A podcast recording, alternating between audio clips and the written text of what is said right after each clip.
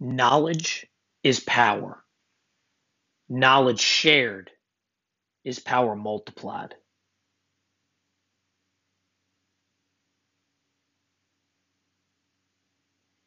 In a time of turbulence and change, it is more true than ever that knowledge is power.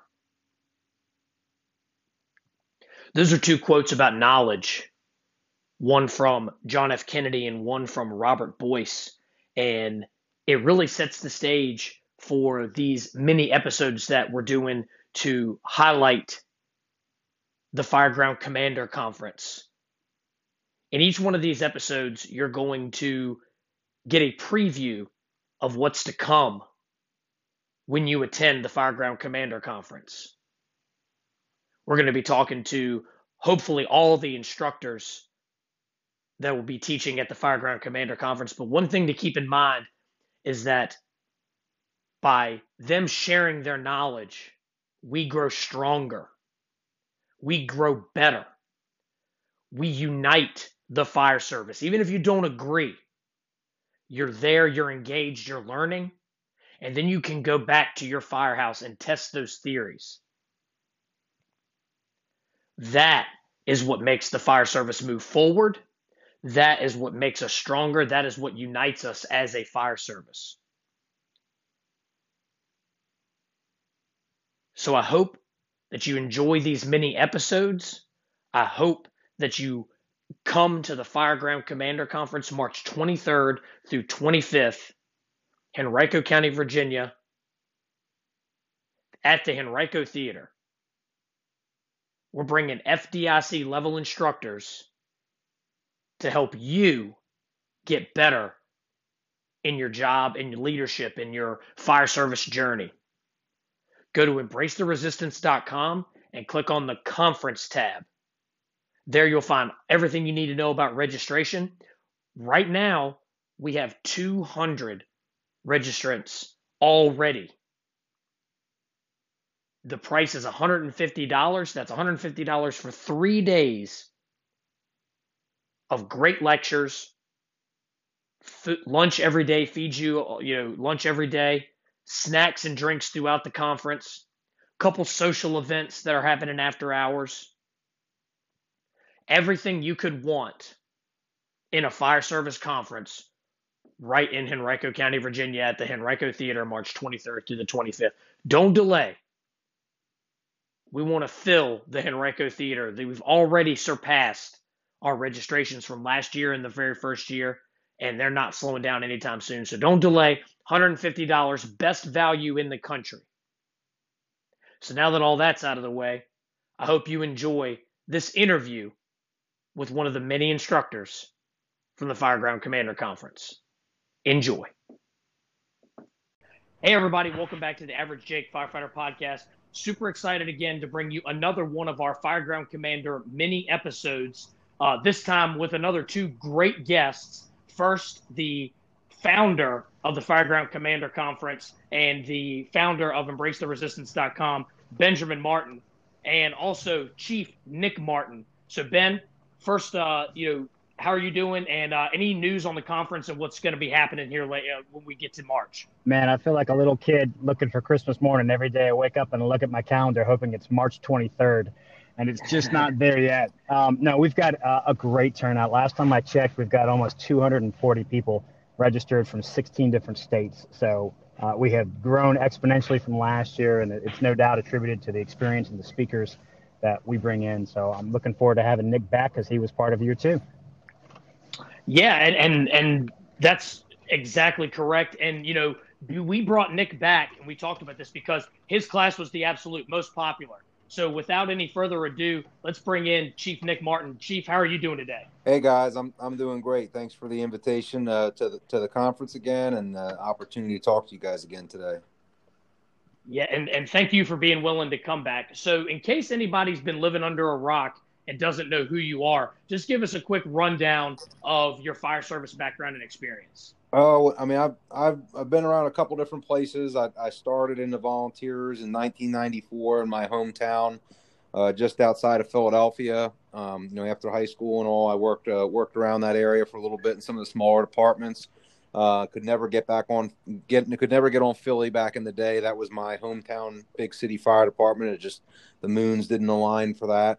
So I kind of ended up heading south, and looked in search of a career. Worked in city of Fairfax, Virginia for a little while before going to the Washington, D.C. Fire Department.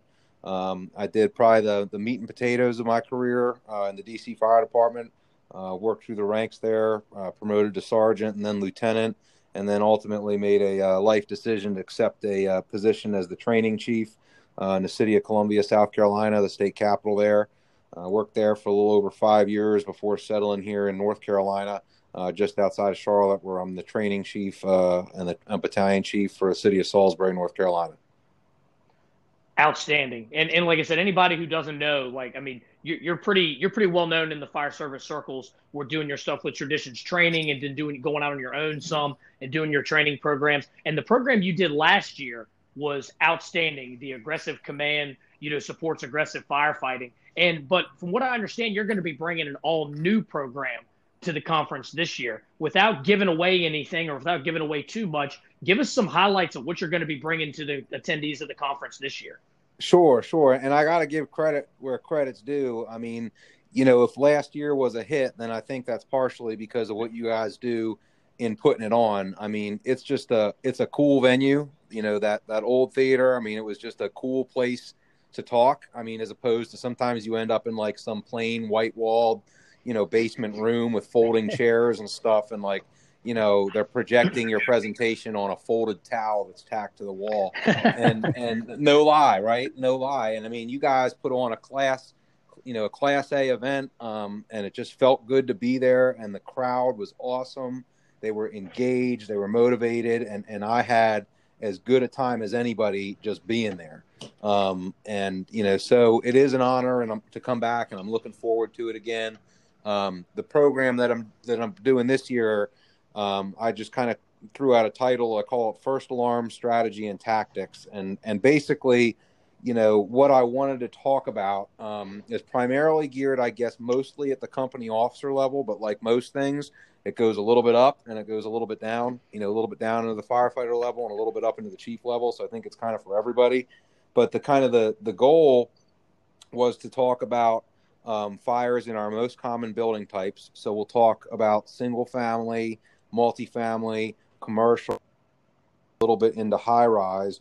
And really what I'm kind of primarily talking about is offensive fire operations, though we will talk a little bit about defensive tactics, but really primarily offensive fire tactics for what I would say is kind of like the first SCBA cylinder or two of the fire. So kind of like that first 30 minutes, kind of like the meat and potatoes of it, where we're either going to be successful or maybe not, but kind of talk about the kinds of fires that we have in those buildings.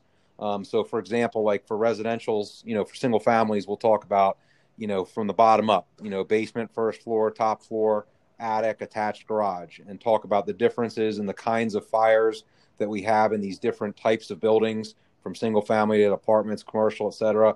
And then we'll talk about the engine and truck tactics that are most successful or probably our best bet in those circumstances, kind of trying to compare and contrast between those different operations. Some operations are going to be more successful at single families and less so at commercial and vice versa.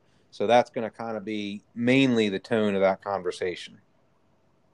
That sounds, I'm looking forward to it. That sounds absolutely great. Like I said, your last year's class was an absolute hit. It changed how I run command on a lot of things. I was a back of the car guy. Now I'm an in the buggy guy, and that's kind of all because of you. You kind of changed my perspective on that for the better, in my opinion. I felt like I've had a lot better experience running fires in my current role. So when you're talking about some of these aggressive first new company operations, and not to get too much into it, because I don't want you giving away all your class. I want people to come and sit and listen to you talk. What do you think is the number one barrier for aggressive fire operations? Man, that's a tough question. But if I had to go anywhere, it's always mindset. In everything we do, everything is always mindset. you know, because your mindset drives what you expect drives how you prepare, and how you prepare drives what you do. So, you know, at the meat and potatoes of everything, at the core is always that combat ready mentality, that I've, you know, I've always kind of talked about, and that definitely drives a lot of it. But you know, I think it's our approach to things. I think one of the scariest things, one of the most aggravating things for me is that, you know, we look at things like single family dwelling fires, and even in smaller houses, we say, man, that's bread and butter. We run that all the time, you know, but then you look at how many people have gotten really jammed up, or how many people have unfortunately gotten killed in those fires because we get so complacent and cocky about it. And I've experienced that, you know, firsthand. I've been humbled by fires more times than I'd like to admit, but, you know, they all taught me something. And I guess that's kind of what we're trying to bring this program is some honest conversation about what does and doesn't work. Outstanding. Again, like I said, I'm looking forward to it. So obviously we want people to come see you at the Fireground Commander Conference, but we know that you're nationwide. So give us some other places that, just in case people can't make it to the Fireground Commander Conference, they can come hear your message and hear you talk, because firsthand experience, it's outstanding. So give everybody, you know, the listeners out there of where you're going to be and what's coming up for you. Well, I appreciate that first. And second, I mean, it is a privilege. It's an honor to be asked to come speak at some of these places. And it's, I mean, it's tremendously rejuvenating for me. I mean, you know, it's nice to be able to go somewhere else in the country and find that, you know, there's, you know, hundreds and hundreds of other motivated firefighters that, you know, live and eat and breathe the job. They're totally into it. And it's also really good to get outside of your own echo chamber, right? I mean, you know, it's really easy to sit in your own department, in your own room with your friends, and everybody nod your head and say, yes, we're all doing the right things. But, you know, it is putting yourself out there a little bit to go to a different area of the country in front of a room full of people you don't know and give your opinion, because that's what it is. It's my opinion. And I enjoy being challenged. Like I don't want a bunch of people to nod their head and say, that was great. We agree with everything he said. You know, I want people to say, well, what about this? No, I don't think that works. Or, well, we do this and that might work better, or whatever, you know? And when it does that, you know, I think it really gives me something, and it really brings a lot more value to the conversation for everybody. So, you know, actually next week I'll be up in Massachusetts at the Fire Chiefs State Conference there, talking about aggressive command stuff. Just the weekend after that, I think the 14th of March, I'll be out in Pittsburgh, Monroeville, doing the same thing. It's kind of funny, the Friday before I'm with you guys, the Friday the 20th, I'll be in Spotsylvania there, near Virginia, doing a half a day of the command class at their fire conference.